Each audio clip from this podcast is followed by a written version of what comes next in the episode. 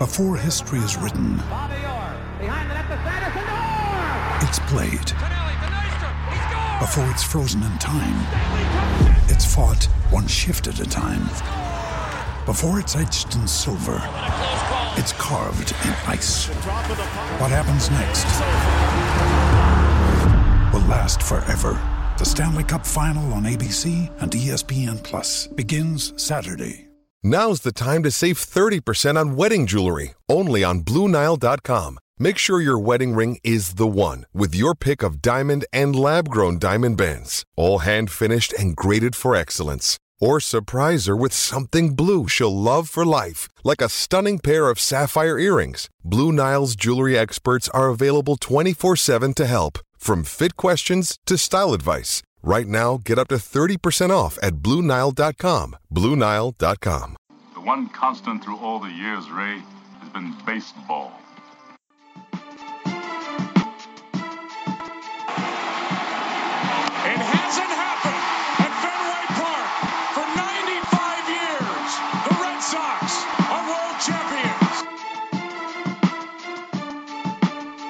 Welcome in, Red Sox fans. Another episode of Red Sox Beat uh, here on CLNS Radio, and of course, it's brought to you by Casper, an online retailer of premium mattresses for a fraction of the price. Because everyone deserves a great night's sleep, you can get fifty dollars off any mattress purchase by visiting uh, Casper.com backslash Celtics and entering the promo code Celtics to uh, get you fifty dollars off a great mattress product. Um, course, this is Red Sox Beat here on CLNS Radio. Jess Thomas, Lauren Campbell will be joined by Ben Shapiro of ESPN New Hampshire in just a few seconds here. But first, uh, you two, another week, uh, almost getting closer to opening day. I'm so close. We're only like 15 days away. I'm just, I'm ready. Got to watch the Red Sox game tonight or this afternoon, so I'm a happy camper. Yep, it's coming up. It's uh, hard to believe because it's still basketball season of March Madness, but as always, it just shows up here in April. Yeah, it's very exciting, and of course, uh, we'll have you covered here on Red Sox com- uh, from now until every day, every week, because you know we don't go away. Uh, written coverage is starting to get ramped up as well, led by Jess Thomas. So we'll have you covered in all aspects here on CLNS Radio. Uh, now, without further ado, uh, we've had him on the show before. He's gotten he's gotten a new gig since then. It's Ben Shapiro of ESPN New Hampshire. You can follow him at Red Sox Monster. Uh, ben, what's going on, my man? Hey, how you doing tonight? Uh, good, not too bad. You know, like we were talking about, um, two weeks till opening day, um, and that, that's awesome. Obviously, we love to get baseball games that count instead of hoping that the Red Sox are on NESN because spring training games don't always get broadcasted, so it's a pain to not be able to watch every game, which I know we all would if they were on TV. Um, especially because there's a lot of storylines going on. And I think the biggest one right now, Ben, is just um, the fact that Pablo Sandoval's job is not guaranteed. I don't think. Um, Travis Shaw playing well. Um, he's been a topic of discussion all of spring training. Um, is Pablo Sandoval's job in jeopardy? Does Travis Shaw have a shot at starting opening day at third base?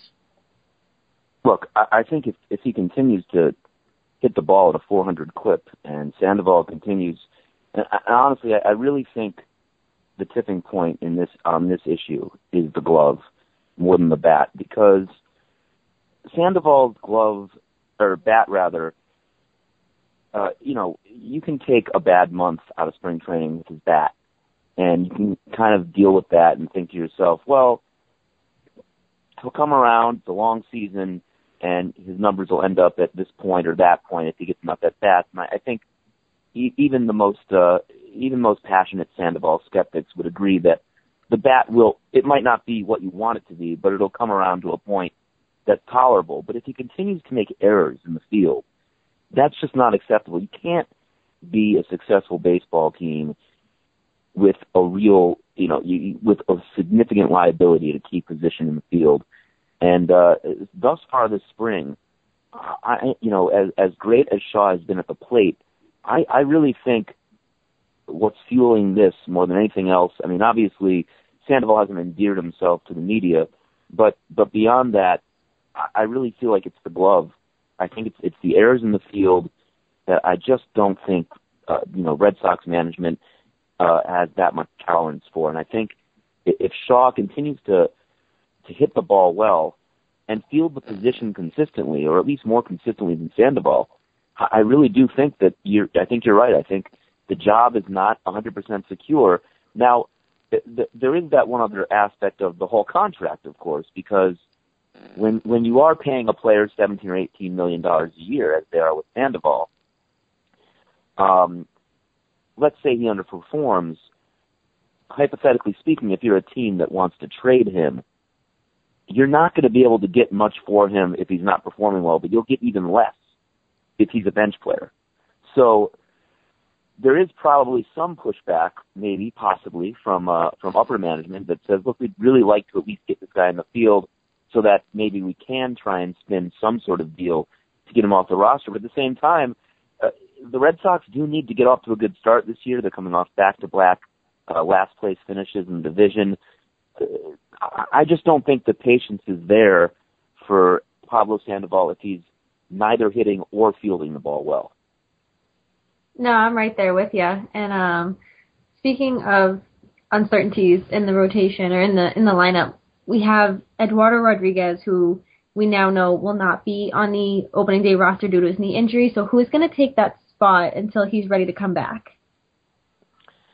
I think it looks like it looks to me like currently a battle between Henry Owens and Steven Wright. I think are both going to be uh, getting consideration. I, I think those are probably the two choices the Red Sox be most comfortable with because they've got uh, the experience. Of course, uh, you know, both of them started games last year.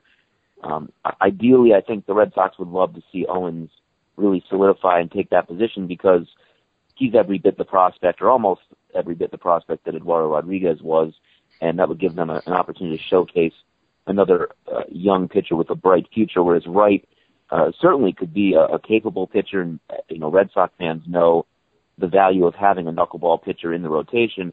But you're talking about a guy that's already you know 30 years old uh, probably not going to be uh, someone that is going to be uh, around for a long, long time. So I, I think ideally the Red Sox would love to see Owens take that job, but I also think, uh, you know, and he hasn't performed great, but I think Elias has a shot at it as well. Um, like I said, I, it, it, it's still open. It's still open. Speaking of the rotation, Ben, um, I have to ask you this because I've pretty much talk about it all the time because I can't help myself. Yeah, you do. And, and Ben, if you've heard any of our shows, you know that I like to talk about this guy constantly and have utmost faith in him for some odd reason. So I want to ask you, will this be the year that Clay Buchholz doesn't get hurt? Uh, unfortunately, he's given me no reason to think that would be the case. uh, certainly, we'd love we'd, we'd love to see true. it, right? Uh, look, we all know that he's had, uh, well, he had he did have one year really where he was pretty much healthy the whole year, and he put together a fantastic season. Um, he's had other years where he's been healthy and had very mediocre seasons. Uh, we all know that for the first half of 2013, he was a legitimate Cy Young contender before he went down with the injury. Um, there's no question that Clay Buchholz can be an elite starting pitcher. Uh, you know, maybe not Felix Hernandez, David Price, but on that next tier down when everything is clicking. But getting everything clicking at the same time, uh, in conjunction with health, has been a very, very frustrating process for Buchholz, for the Red Sox, and certainly for Red Sox fans. And at this point, after after eight years in the majors, you get to a point where I, I think you have to temper your expectations to to an extent. Uh, you know, uh, will he be healthy? Will he be effective if he is healthy? Uh, can he put those two things together? There's a lot of questions. I I would I would, you know, I, I don't think they'll say it publicly, but I, I would doubt that the Red Sox are looking at Clay Buchholz and thinking, yes, he's going to be able to give us, you know, 30 starts and produce, you know, an ERA around three and maybe under it, and he'll be very consistent. And he won't have to skip starts, and he won't have any nagging injuries or injuries that look like they'll keep him out for for 10 or 15 days and end up sidelining for two months. I just think at this point, uh, you know, Buchholz is what he is, and that is a little bit frustrating. I do think the Red Sox probably have more questions and more uh, hope rather for guys like Porcello and Joe Kelly, but uh, but I think both those players certainly have uh, have you know performed to the point where they would warrant legitimate questions as well.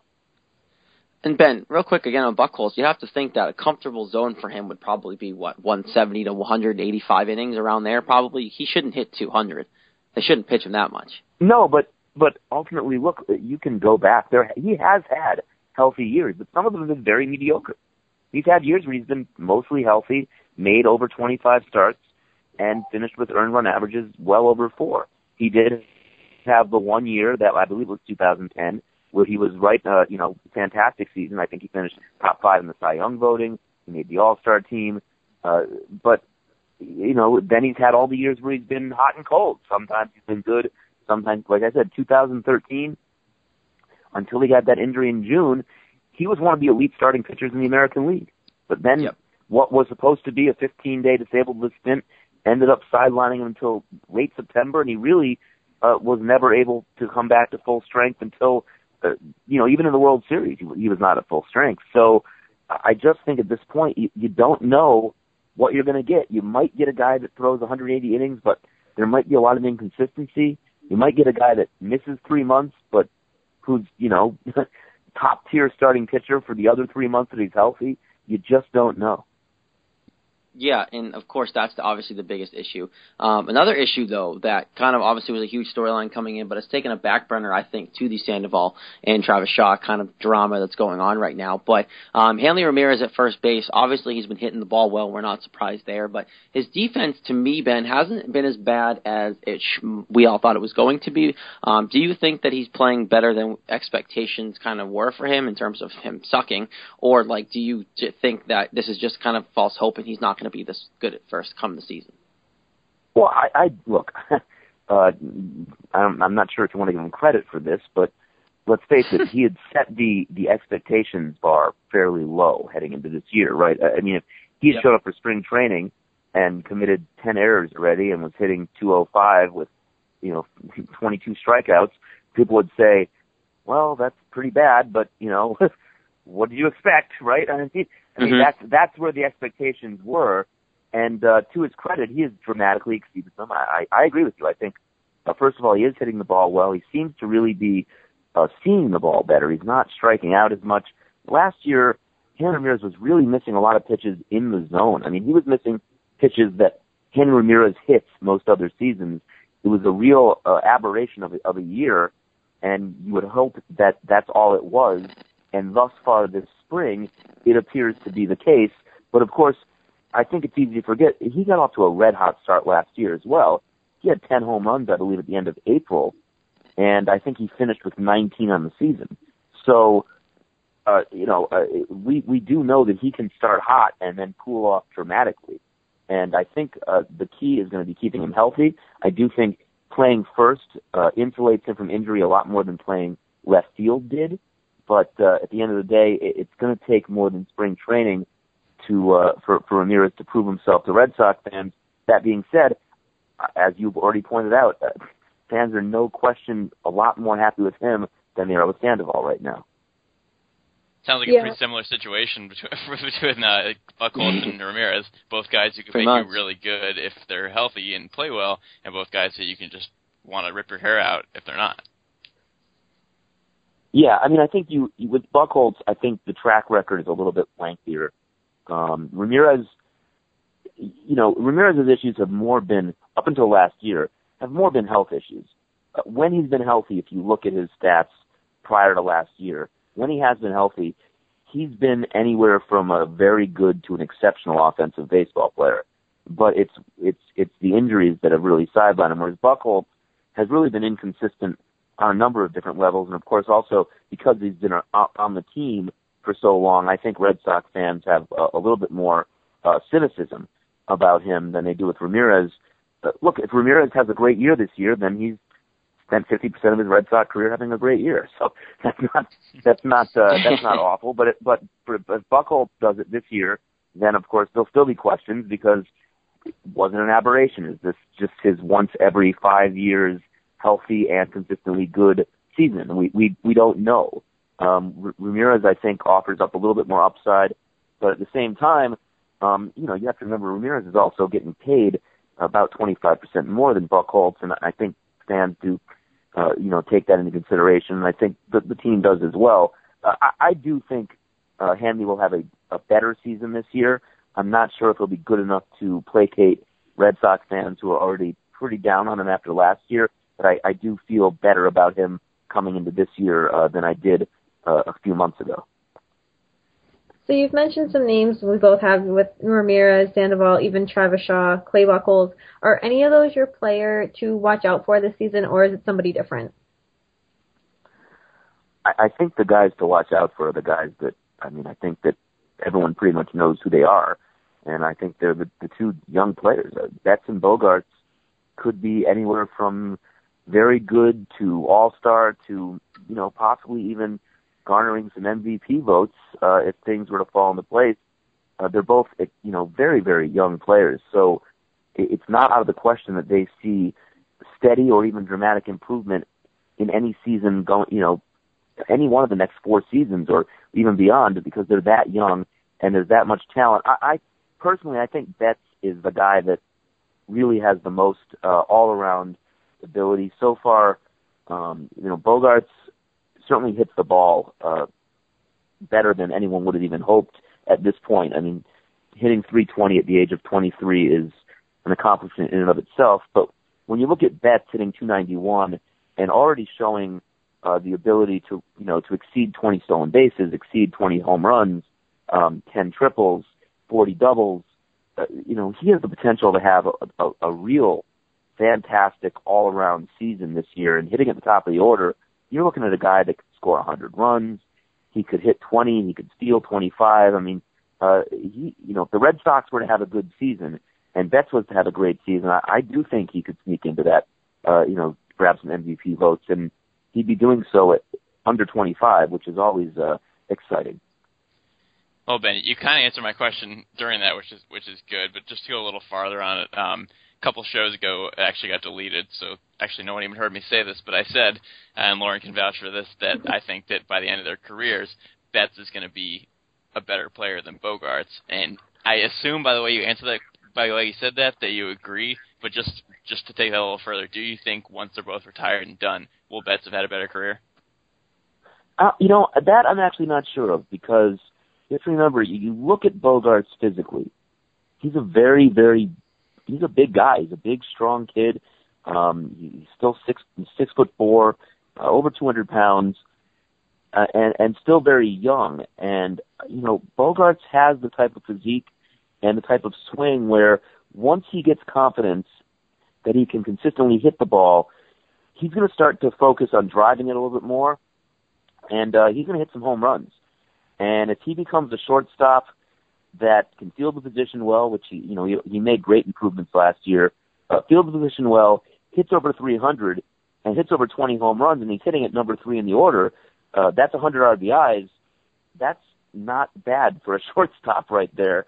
And at his age, uh, like I said, I, I'm I'm hesitant to say that uh, to really commit to either one of them being the better player um, I think Betts is the, a guy I'd, I'd count on this year, but long term, um, Bogaerts could could be something pretty special. Remember, like I said, it, you know he hit 320 already. Um, you know, he could hit 340. He could hit 350. I, I'm not saying it's going to happen this year. It might never happen, but clearly the potential's there. Okay, good. I'm glad I asked the question then. Excellent. I like I like the different opinions. All right, well, so we've talked about a lot of things, Ben. Now let's uh obviously we pretty much do this with everyone, but especially now with the season starting in in just a couple weeks. Um, how many wins do you think the Sox can get?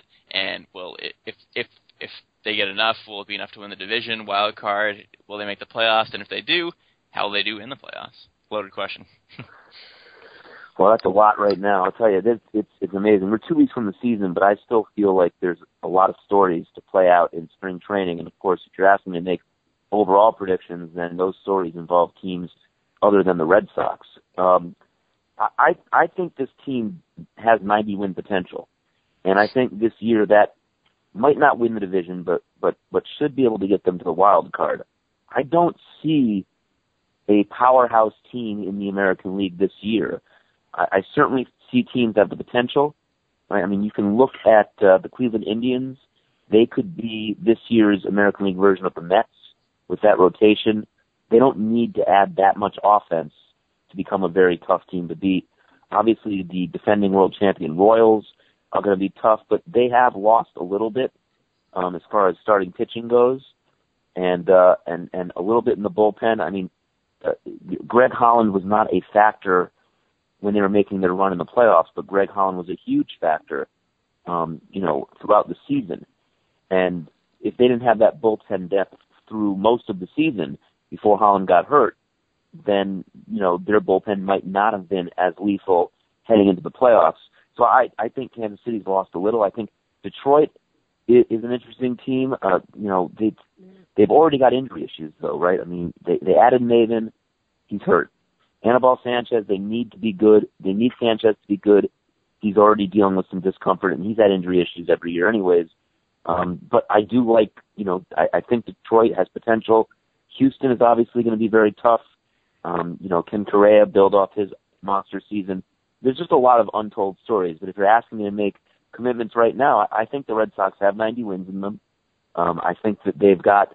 Uh, if, if that doesn't win the division, I think it'll get them into the wild card. And um, look, you know, when you've got Price and you've got Kimbrel, that that's going to make you tough. But uh, but uh, you know, I, I still I still think right now, I, I just don't think the Red Sox have enough starting pitching for what I see to advance beyond uh, a, you know an early playoff exit uh, right now. Obviously, they've got the potential to change that. They can make trades. You could get the season out of Buchholz that you want, the season out of Porcello that Cherington wanted a year ago, the season out of Joe Kelly that Joe Kelly wanted a year ago. All those things could happen, but right now, I, I don't see it happening right now. Yeah, I, I definitely with you. That I think the starting pitching is still a concern. I think for a lot of us, um, one thing I wish they would do, Ben, is maybe go kind of win the kick the tires on Chris Sale. Now that, that whole thing in Chicago happened, um, but I don't I don't think that's going to happen as well. So I, I definitely I think, I don't think I really I really it's one thing for people around Boston and, and even you know and prominent beat writers and everything speculation game about Chris. Anyone in the White Sox organization that I've yet to hear um, suggesting that there is a, a an active market for Chris Sale. And uh, yes, I guess if the Red Sox called up uh, Kenny Williams and said, "Look, we'll send you, uh, you know, Anderson Espinoza and Andrew Benintendi and uh, Rafael Devers and Blake Swihart," then you know, yeah, I guess you get Chris Sale back at that point. But I don't, I don't think Dombrowski's doing that, and I don't think uh, the White Sox are actually looking to make that happen right now. And I just, I just think that the Chris Sale uh, right now is sort of like the way it, you know it's, it's falling into the category every time there was any sort of blip on the radar for years where uh, Giancarlo Stanton hinted at not being happy in Miami or Florida. Everyone all of a sudden was you know writing up their finalized trade proposal to get Giancarlo Stanton to Boston, and of course it never happened. And uh, and I you know right now I just don't think uh, the White Sox are going to be, be dealing away uh, one of the three or four best starting pitchers in baseball just because he happens to have, you know, handled a, a clubhouse situation poorly. I think that uh, you already see them circling the wagons with the owner coming out and asking for, you know, everyone to sort of pipe down. And I, honestly, I ultimately think that this issue will probably resolve itself over time. Uh, certainly, if Sale hits free agency or demands a trade or, you know, takes some sort of self-imposed strike, all bets are off. But for now, I just I don't see Chris Sale arriving in Boston. I, I didn't see Sonny Gray arriving in Boston last year. I, I just think that that the Red Sox would have to get more creative than the uh, than the you know let's go get this guy and just mortgage our farm system deal that people love to fantasize about sometimes. Yeah, uh, unfortunately, I do agree with you, Ben. Um, I don't think it's happening. It would be nice, but I don't think it's happening. I think you're going to have to have somebody step up uh, in this rotation here this year to kind of get where we want to be. Um, again, this is uh, Ben Shapiro of ESPN New Hampshire joining us here on Red Sox Beat. Twitter is at Red Sox Monster.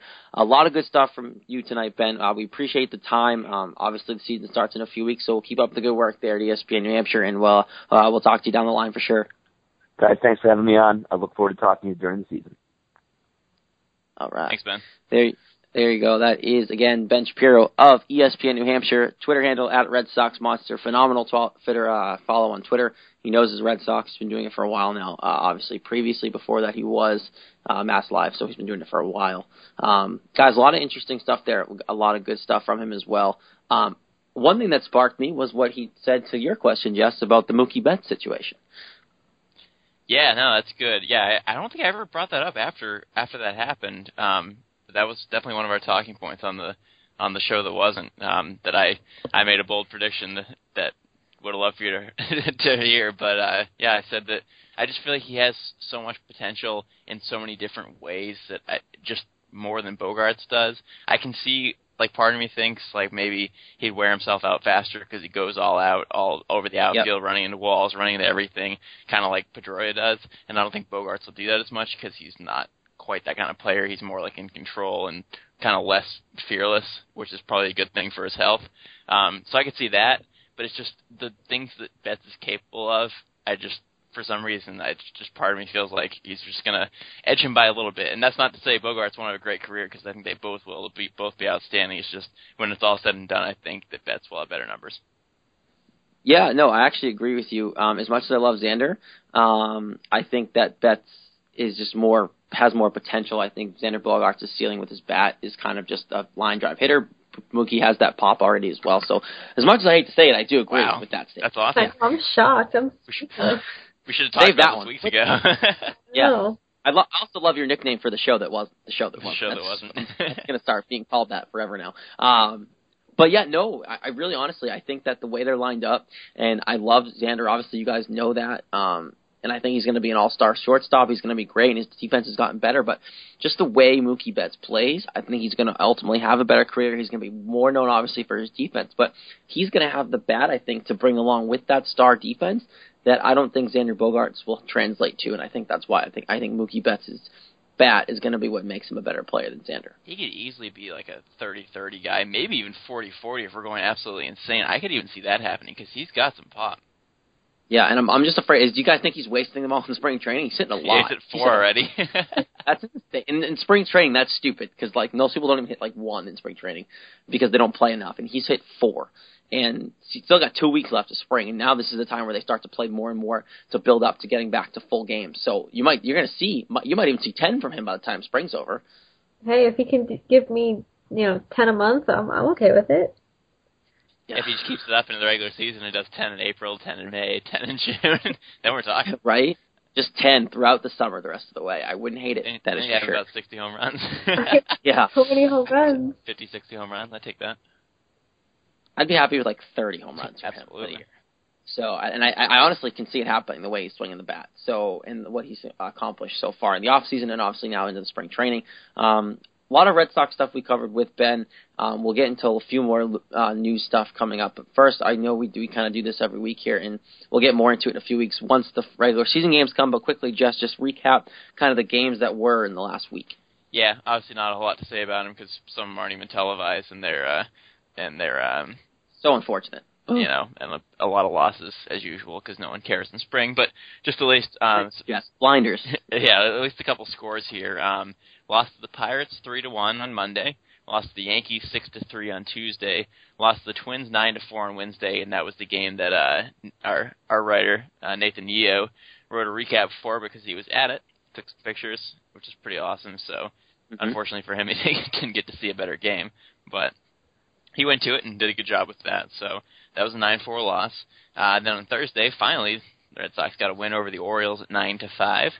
Uh, then they played a um, doubleheader kind of game like they did against the uh, BC and and uh, Northeastern, and they lost both of those five to one to the Rays, eight to six to the Twins on Friday. And then um, yesterday, Saturday, they beat the Cardinals three to one in a shortened game stopped by rain. Uh, and then today they beat the Mets nine to four. So they have they have ended the week on a two game winning streak, which they put their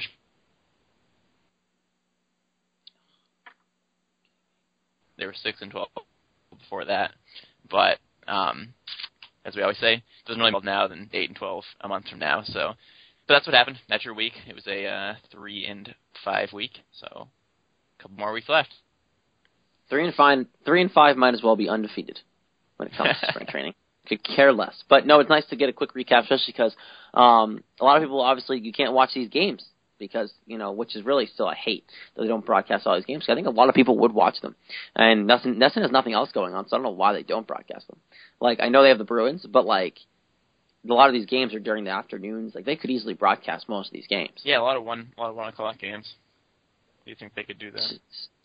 Yeah, it, it's unfortunate, but hey, what are you gonna do? Most people, I, I think a lot more people than they think would watch them, but who knows? They probably don't think the same way I do, and uh, that's why they're nesting. So, um, a lot of storylines though in the spring training. We just talked about them with um, Ben, and again he did great for us. Again, Red Sox at Red Sox Monster. You can follow him on Twitter. But let's start with the uh, Pablo Sandoval Travis Shaw thing. Um, obviously, I think that Pablo's. I think that Pablo Sandoval is still going to be your starting third baseman. Um, Travis Shaw's been playing well, but put in the Sandoval issue with him slamming the bat and ranting and all this stuff that's been going on, guys, um, with him. What does this affect? Does that does this effect have anything at all on what his potential to start, or like what's going on there? I mean, I think it's finally to, starting to to get to him. The just all the media, whether it's about his weight or his playing time or the competition going on for who for who's going to play at third come opening day. I think it's just it's getting to him, and that's just his frustration coming out. Childish, yes. You don't need to slam anything. You're not five, but I I can understand that he's frustrated, absolutely. But I think you know, does it affect him? Yes, I think it it's clearly already showing that it has affected him, and the the more it does, the better it looks for Travis Shaw. Unfortunately for Sandoval, it continues to look like what I've kind of been saying that some people aren't for Boston, and you got to have thick skin in Boston, and he clearly doesn't have thick skin if he's confronting a reporter about questioning his defense. Like, come on, dude, don't pay attention to that. Just play the game. That's not. you can't do that in Boston. You can do it in yeah. other places, but you just can't do that here. And I said that like three weeks ago when when more stuff with all the fat jokes and all that stuff. I was like, it's gonna it's gonna affect him because he doesn't have thick skin, unfortunately, and it's happening again, and it's just making him look worse and worse as he continues to not play very good defense. He has hit a home run, a couple home runs, fortunately, but just between that and already being in the hot seat from last year, and Travis Shaw playing so well and so free, and everyone likes him, and he has no problems, and he's not, he doesn't have the pressure. It's just all lining up so well for him. It's just not looking good for Sandoval, and I think it would be a big statement if John Farrell started Travis Shaw on opening day, and I'd be totally cool with it because I think it would. It, it if that doesn't give Sandoval motivation to to play better defense and play better, period, nothing will. And then if that's the case, then we probably don't want him on the team in the first place. So it's all yeah. it's all systems go for Shaw as far as I can tell. I'm 100% on Shaw's bandwagon, and I was end of last year too. I thought that, and I think we all had talked about this, that he should be your starting first baseman. Do whatever you can to trade Hanley. Uh, I'm still on one to believe that they're looking to trade Hanley if they can at all, um, and I'm still not convinced that Hanley's going to be here through the entire season.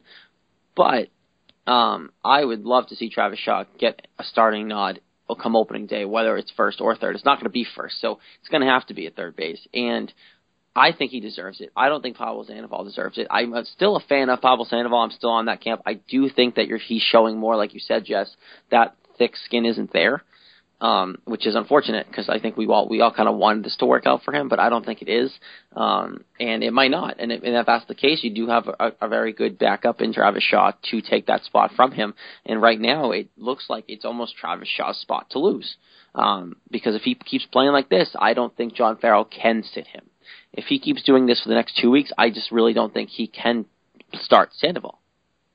No, and I think you know, Farrell is clearly in the hot seat his job's on the line. And you know, I I wrote an article about this today that his job isn't Farrell's job is not worth him putting his confidence in Sandoval. Oh, just because he's well liked or he's he's a good person in the clubhouse because now his attitude is going to affect the other players. And you see players like Clay Buchholz who he's constantly questioned about whether he's going to stay healthy. And I'm sure that's so annoying to him. And he just answers the reporters. He's just like, yeah, I got to stay healthy. It's my number one priority. And Sandoval gets asked about his defense and he he slams the table. Like you just see like like Jess said, the thick skin and it's exactly what you need to play here. It's not easy to play here. We'll turn on you instantly and it's just it's tough. It's not easy to play here. This isn't an easy clubhouse and I think like I said Jared, it's gonna be a statement if Farrell chooses Shaw over Sandoval and I, I think he will. If he had to choose right now, it's it's Shaw's position. I think too for me, it it would make me have a little more confidence because you guys know I don't like John Farrell as manager. Uh, most people don't. And I think it would show a lot more confidence for me in John Farrell if he was to do this. I think this is the the right move. I think it's the. Mo- I mean, as long as it doesn't completely flip in the next two weeks. Obviously, we still have two weeks left. Travis Shaw could fall off the face of the earth, and Pablo Sandoval could start lighting it up. You never know. There's still two weeks, but if it stays the course like it is, and I believe it will, the right baseball decision is Travis Shaw. And obviously, we know money talks, especially in a big market. But John Farrell, like you said, is managing for his job. So for that, you have to think he is going to go. Okay, well, I need to win games. I can't have a slow start. Baseball wise, Travis Shaw's killing it. That's the way to go. And and people have compared his swing to a bunch of people. I forget. I saw it today, and someone compared his swing to um oh, crap. I can't remember who it was, but it was like a well known player. And I'm like, yes, I completely agree. I'm going to find that. But like Travis Shaw has a smooth swing. Travis Shaw can play defense. Why it doesn't not it doesn't make sense to have him benched. Yeah, it's it's with yeah on the Farrell thing. I totally agree. It's I think the cancer changed his mind about a lot of things in life, and one of those is you know like keeping his job and not being so tentative and just to make decisions quicker and and you know maybe not be quite so loyal if the player's not playing well. And I think he'll stick by that. And one of that one of those great examples would be this, and I think he will. I think he will do what's what's best for the team because no one player is worth his job, especially not one who has had numerous problems and given given Farrell many reasons to bench him in the first place, like the Instagram photo and ranting at a reporter, like stuff like that. That's stuff that can yep. that can merit getting getting sat down. It doesn't have to be benched. It doesn't have to be personal. It's just that Shaw's playing better. He has better numbers, so he's gonna give us the best shot to win on one day, opening day, the first day of the season, and then you go day by day after that. I don't think it needs to be anything personal about Sandoval. It doesn't have to be anything like that. It's just strictly, you know, Farrell talks about doing what's best for the team. That's probably what's best for the team. So I hope he doesn't. Yeah, absolutely. And today when I was watching the the Red Sox game, Dave O'Brien actually they were talking about Sandoval and all this around him. And Jared, I know he said money talks, and it's funny because O'Brien was like, salary means nothing. Like nobody's trying to hide the truth and what's going on with Sandoval, and it's just like, even Remy and O'Brien are talking about this, so clearly it's causing enough of an issue for them to talk about it live during these games. On NESN, which they usually filter everything that comes out of their mouth. It was just, it was just great to hear. It was perfect timing. Yeah, and I love that they're talking about it, and I love that they're that because that means it really is an issue, and that means the team is talking about it. Because if the NESN broadcasters are allowed to talk about it, that means it's actually a story, um, and that the team is actually part of this. And it was David Ortiz who compared Travis Shaw's swing to Adrian Gonzalez. That's right. That's what I. Yeah, saw. I saw that earlier. Yeah. And that's completely accurate. I, I can, the more I think about it, the more I see it. Um, it's smooth, it's kind of compact, and it, it's great. Kind of uppercut. That, it's kind of a little bit of an uppercut, so that's where the homers come from. And look, it, I I love Travis Shaw's swing, and his defense defense isn't great. I mean, it's not terrible, so it's it's it's better than what you probably are going to have with Sandoval there. So I would give him the nod, and I think, like I said, I, I would uh, reach out and probably think ten times more of Travis, uh, not Travis Shaw, John Farrell, if he was to sit there and um, start Travis Shaw. I think that's the huge I think that's the almost the biggest impact for me. Not the fact that Sandoval sucks. I think the fact that John Farrell would actually have the stones to start him over Sandoval. That's the biggest one for me. I really like this whole situation. It makes me happy because it actually shows me that like spring training actually matters, and if you play well in spring training, you could actually like change someone's mind from a month ago. That's cool to me. Yeah. I like that. Hopefully, ho- yeah, I do too. But hopefully, it doesn't just turn into a Jackie Bradley situation where you light up spring training, get the nod, then nope, never mind. Two weeks later, yeah, see ya. Two weeks later, he's sitting like crap and he's back in the minors. That's what I'm hoping doesn't happen. Right. But I don't, I don't, I don't see it happening with Travis Shaw because I think that, unlike Jackie Bradley, he actually has a swing in place and he has it down. So I, I, I think he's less inclined to do what Jackie Bradley did. Um, a little older but that's too, right? I, I believe he is a little older. I don't remember his age, but Shaw's um, 25. Yeah, I mean Brad, Bradley's 25 now, so he's like yeah, two so, or three years older than Bradley was. Yeah, so I, I definitely think that he's on the uh, on the up there, and I think that's the right place to go. Other uh, kind of smaller news: uh, Brennan Boesch, who the Red Sox signed to a minor league deal, um, is out indefinitely with a broken hand. I I mean, I want to know how badly he broke his hand for him to be out indefinitely.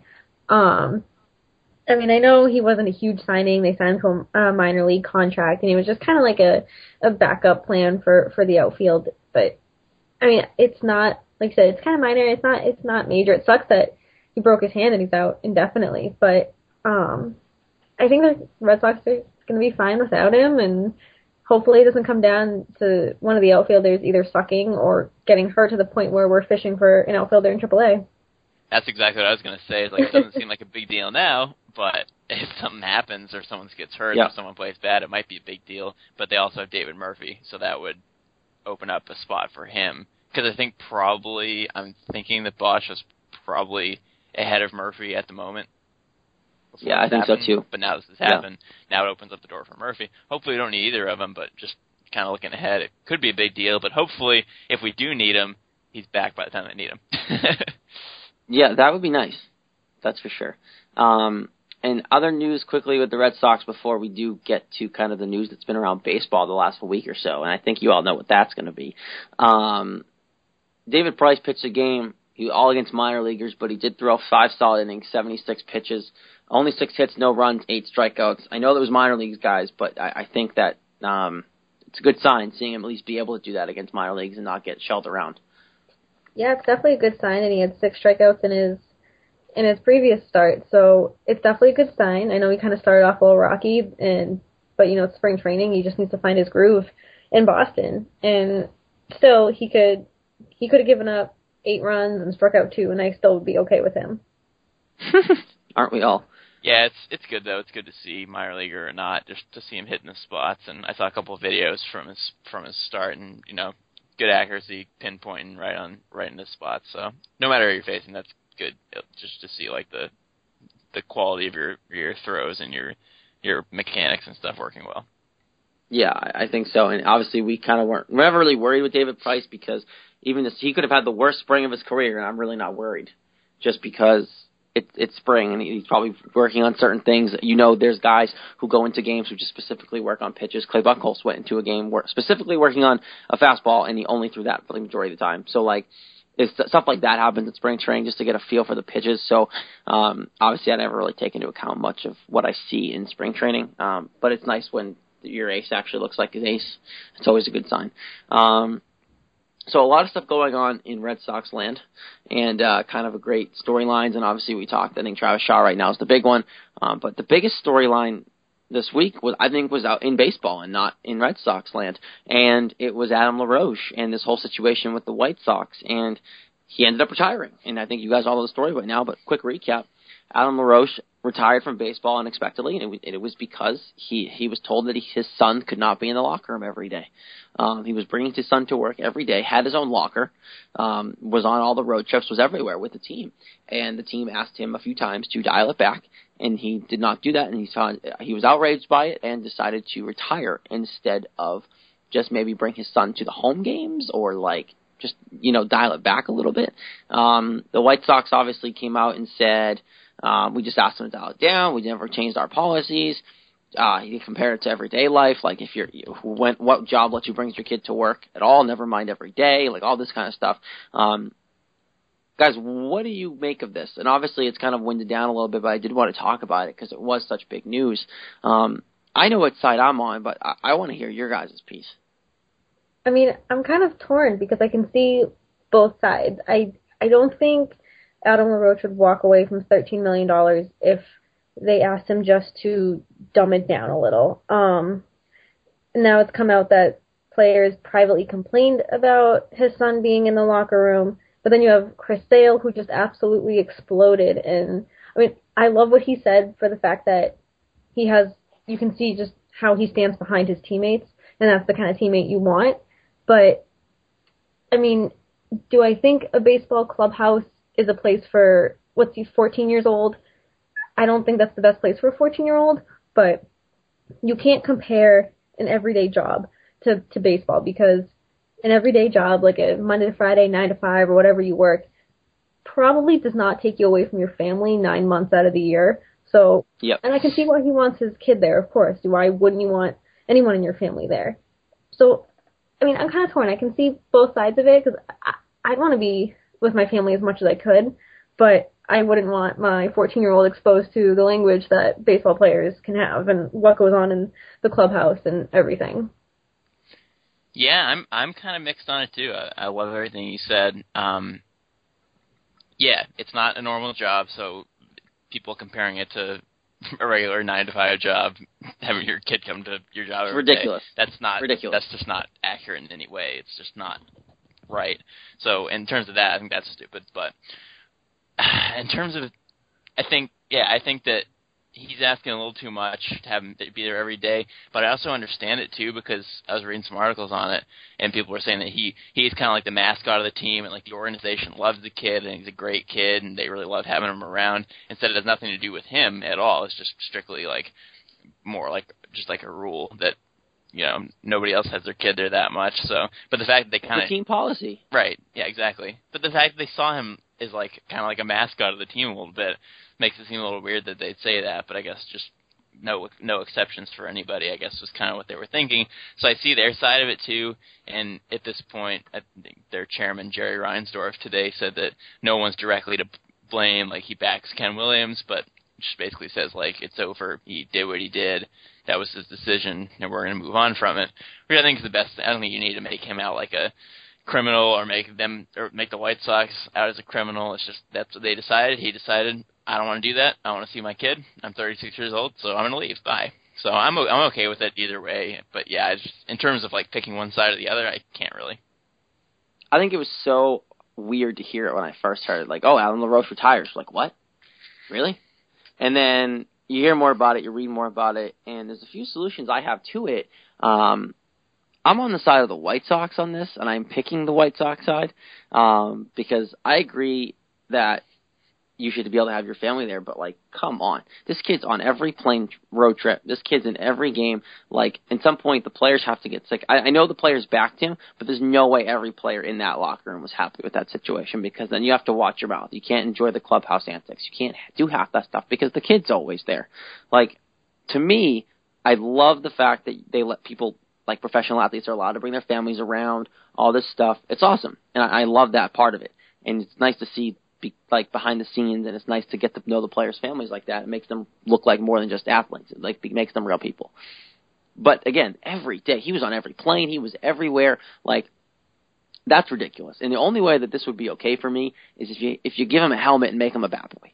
Like that might be the only thing that would make this okay with me because look, every day is insane, guys. Like and I understand you don't want to, we don't want to compare it to everyday nine to fives because you can't. It's just not possible. But every road trip on every like that that can get kind of ridiculous. I do question like shouldn't he be in school though? Like homeschool.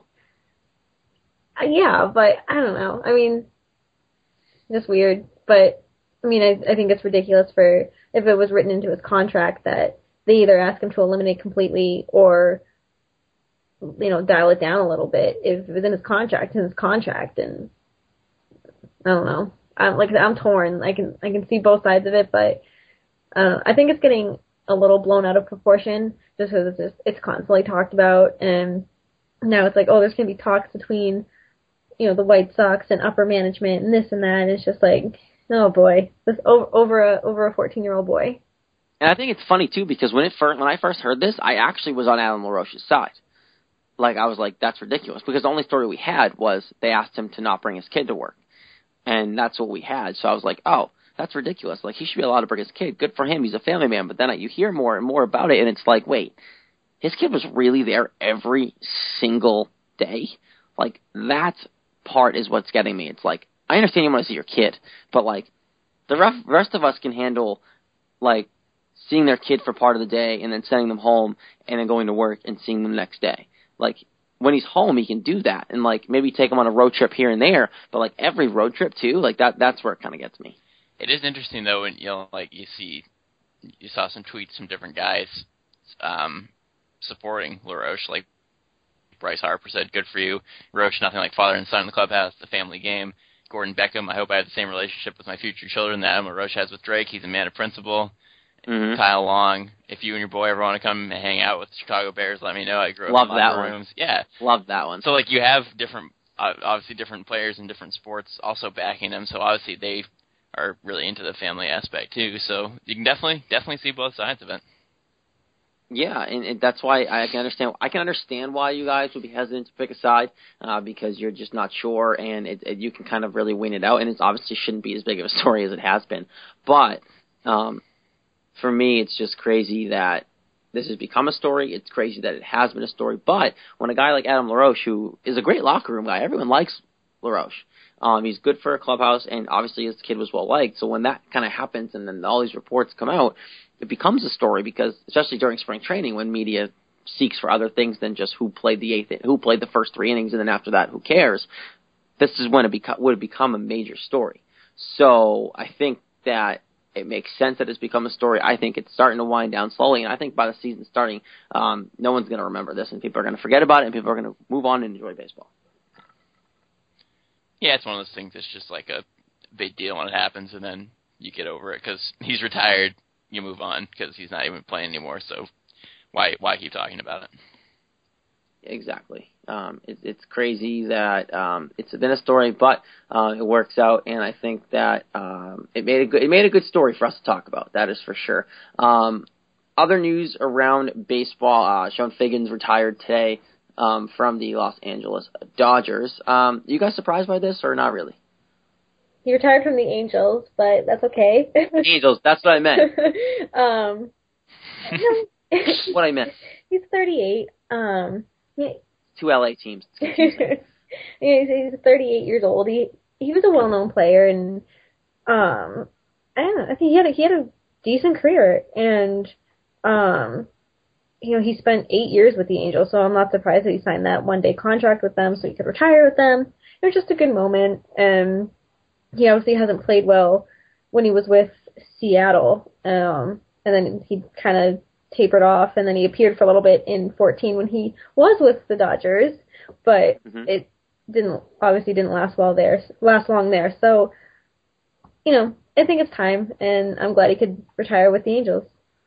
Yeah, he's had really low averages the last couple of years, so I think his his career was dwindling, and I'm sure he realized that. But I just always love his name. I always couldn't get over his name because I know it's pronounced Sean, but I call him Chone because it's C H O N E. How is that not Chone? So I always enjoyed that part, and the fact that his full name is Desmond DeChone Figgins, or Love Deshaun if you want. But I love his I love his full name. Chone. it's DeChone to me, so Mr. Chone Figgins. So I always enjoyed his him playing just so I could say his name. So for that for that alone, it makes me sad. But he is 38 and not good anymore. So obviously, True. why wouldn't he retire? Um, speaking of careers being over, um, good old Boston beloved Bronson Arroyo, his career might be over, guys, uh, which is very sad. Which is very sad. I love this guy. I have just always loved him. I met him twice when I was like 15, and um, I even have his CD. Confession time. I have his CD. Um, it, it it's a shame that if it's going to end, it's due to injury because, you know, I I felt he could make a decent comeback. And I'm not saying like Cy Young winner, but he was always very good. He was always. I love how high he kicked his leg, and I love the cornrows before. but it it just sucks to see someone go down to injury, and he's 38 as well. So I mean, obviously it's coming up on the end of his career regardless, but obviously it's not the way that he wanted to go out. Yeah, it's a shame too because he was such a durable guy during his career. So it's weird to see someone who was in such fantastic shape and never got hurt to possibly ending your injury with a, a injury, ending your career with an injury, not ending your injury with a career. But so um, yeah, he had a great career though, and I'm glad that he did well after being on the Red Sox. He wasn't one of those guys who finished here and then just fell off the face of the earth like a lot of guys do. He just continued to play, had a great career with the Reds too, and long career, pitched a lot of games, a lot of innings, full seasons all the time. So good dude, but yeah, I mean he's almost forty, so it's maybe time to hang it up now. Very unfortunate. I would like to see him keep pitching, but obviously he most likely will not be. So uh, obviously Bronson, uh, we obviously will always hold him in our hearts here in Boston for helping us uh, win some games here and obviously a title. So um, our hats off to Bronson Arroyo. Obviously not officially done, but I'm assuming he's his career is over. Um, and one more little news and noteworthy uh, piece here: Jacoby Ellsbury, good old friend Jacoby, um, is out with a wrist injury. Don't, uh, do we have a timetable on that, guys? I haven't I haven't looked too hard, so I don't know. But I've been kind of crazy busy. Yeah, I just threw it in at the end. Uh, it doesn't look like there's much timetable. They're not sure yet, but I, I really just basically brought it up solely to say that what a great move by the Red Sox to get rid of him when they did. He's old. Oh yeah. He's had Oh. nothing but injuries since he left. Well, he was injured when he was here. Right. It wasn't like he was healthy Right. ever. I just remember this one like meme that I think it was Masshole Sports when Grady Sizemore like dove into the wall and he's like, Ellsbury would have been out for a friggin' month. like he just went like head first into the wall. He's like, I'm good, I'm good. And then Ellsbury like he would have been like, oh, dislocated shoulder, broken elbow, scratch on the arm, out for the year. So I mean, right. that said, what a great move by the Red Sox. Yeah, and I think when the t- when it happened, we weren't really sure um, because obviously it was one. So like we're like, okay, well, we'll keep the band together. Let's go for it again and all that stuff. But I think most people thought, uh, most real baseball fans looked at that team and said, okay, we caught lightning in a bottle. Shouldn't have probably won. Um, and they they looked they looked hard in the mirror and said, look, we like this guy and he helped. He what he had a good year in 2013. He was a big part of that, but time to move on. It was time to move on. They were okay with him going to the Yankees at that point for a lot of money, and he hasn't really panned out for the Yankees. Been hurt, uh, hurt again now, and he hasn't done much for them, and they haven't won with him. So, um, again, hats, hats I agree. Hats off to the Red Sox for knowing when to let go, and it was almost a very Bill Belichick move of letting go a veteran before maybe. Uh, before people thought it might be time to do that, um, and it was good timing, and it was a year perfectly in time. It wasn't a year too late. It was a year per- and good timing, and it worked out. So we can't really argue there. Yeah, it was it was sad because obviously we just won the World Series, and then all of a sudden he goes to the Yankees, which no one wanted, obviously, but signed to seven years is ridiculous. And he did do well in 2013. He hit 298. He had 52 steals, 31 doubles, eight triples, nine homers. He, he filled the stat sheet as he always did. Um, but they knew that he wasn't worth seven years. A guy like that is not going to he's not going to be able to steal those bases forever. And you know, he played most of the, his first season with the Yankees, but his numbers weren't as high as they usually are. And then last year he missed 50 games and only hit seven homers, only had 21 steals as opposed to the yeah. 50 to 70 he used to get. So it's just obviously his numbers are going to go down, and now he's having trouble staying healthy, which he's had trouble with for a while. So it's just that was the dumbest deal, way way too long of a deal for him, and oh, should yeah. be happy we didn't do that. And I think we all knew it when it happened. So um, as soon as they signed that deal, I'm pretty sure we, at least uh, I know we did, sat here and said, "Look, that's kind of ridiculous. No, no way. Need to we need to pay him that kind of money." Um, so definitely, obviously, a good deal there. A lot of stuff has gone on, and of course, it's been another episode here of Red Sox Beat, which has been brought to you by uh, Grandstand, the new sports app, sports highlights straight from the crowd. Share your own sports highlights and watch videos straight from the crowd, all from the fans' perspective. Download Grandstand on the App Store at grandstand.me. Um, we got a, we got to talk a lot about uh, the Red Sox battle for third base and kind of what's been going on there. Uh, ben Shapiro, of course, of ESPN New Hampshire, joined us, and it was great to have him on. You can, of course, again follow him at Red Sox Monster. You can follow us here, the show at Red Sox underscore Beat, as well on Facebook at Red Sox uh, Beat Podcast. Just search that, you'll find it if you haven't already. Uh, iTunes, if you can uh, rate, review, and subscribe us, that'd be amazing. Uh, we'd love to have you help us out that way as well. Um, another good week, guys. Another good show, and I think we're just counting down the days now till uh, a couple weeks from now. Fifteen days. oh man, Lauren's a ticking. clock. If you really need to know and you don't know it, just check Lauren's Twitter because I guarantee you it's on there somewhere. Oh, it is. It, it's been on. It's been counting down since like 93 days, I think it was. I started my countdown. I'm just, I'm obsessed. Uh, that's ridiculous. On that note, we're gonna get out of here. Um, we'll be back next week talking more Red Sox, but until then, uh, for Jess Thomas and the obsessed Lauren Campbell, uh, I am Jared Scally, and we'll be back next week. Uh, until then, enjoy the week.